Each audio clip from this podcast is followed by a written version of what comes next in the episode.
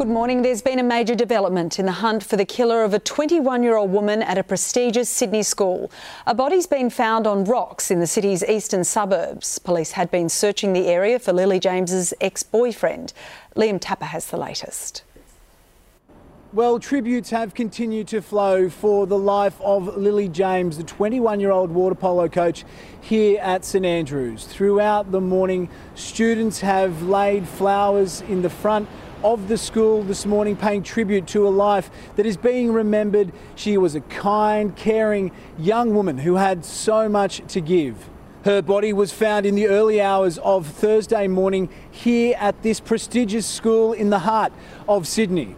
In a major development this morning, the body of a man was found off the cliffs of Vaucluse, the area where police were searching for Paul Thijssen, a 24 year old who is the lead suspect in the alleged murder of Miss James. The body, it won't be retrieved until this afternoon when conditions ease and the tide drops. Now, we are being told that Mr Thijssen was in fact the one who made a chilling triple zero call to police. He told them that Miss James's body was inside the bathroom where she was found and that they should get to the school immediately. But so much grief and so much outpouring of emotion here for a community who has lost a young woman too soon.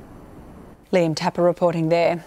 Prime Minister Anthony Albanese has wrapped up his whirlwind visit to Washington. Before he left, he held high level talks with members of the US leadership, promising to advance peace in the Pacific. Political reporter Jennifer Bechwati has the details. Well, Anthony Albanese was really front and centre this entire trip, receiving all the benefits of an official state visit without being a head of state. It was a jam packed week aimed at strengthening the relationship and working together to promote peace and security around the world. That was the theme of an important meeting this morning with US Secretary of State Antony Blinken and Vice President Kamala Harris. We're updating our defence posture in Australia. We're strengthening and weaving together partnerships across the region, including the Quad, including AUKUS. We stand together in the cause of peace. We work together to build a more free, stable, and prosperous world.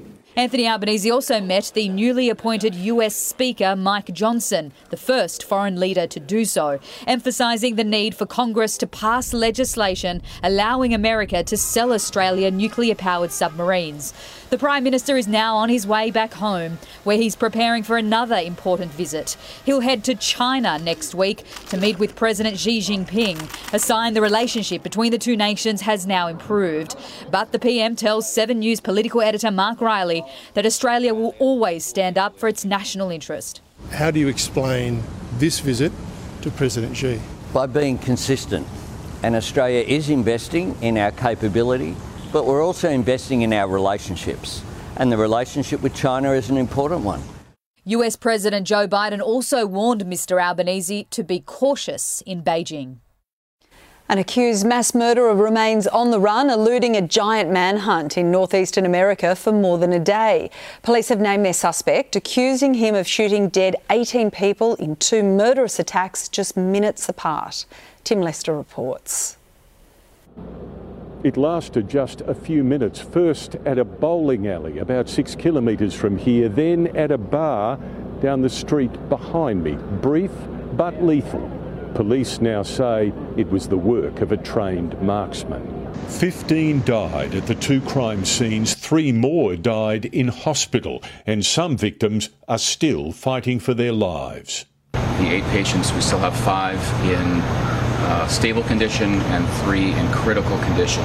This says police hunt 40 year old Robert Card, a long-time Army reservist believed to be armed with a 308 caliber military style weapon, which it appears he bought legally. Mid this year, some of his commanders apparently became so alarmed at his behaviour he was sent for roughly two weeks of inpatient psychiatric treatment though no one seemed more surprised today than neighbours of the family of the accused. The Cards are really good people. They're hardworking, farming people, and this, this whole thing is absolutely mind blowing. A large portion of Maine is now dealing with a shelter in place order, all but closing the state's second biggest city, Lewiston, and towns around it. So far, police have charged Card with the murders of the victims they've been able to identify. Ultimately, they hope to prosecute him for all 18.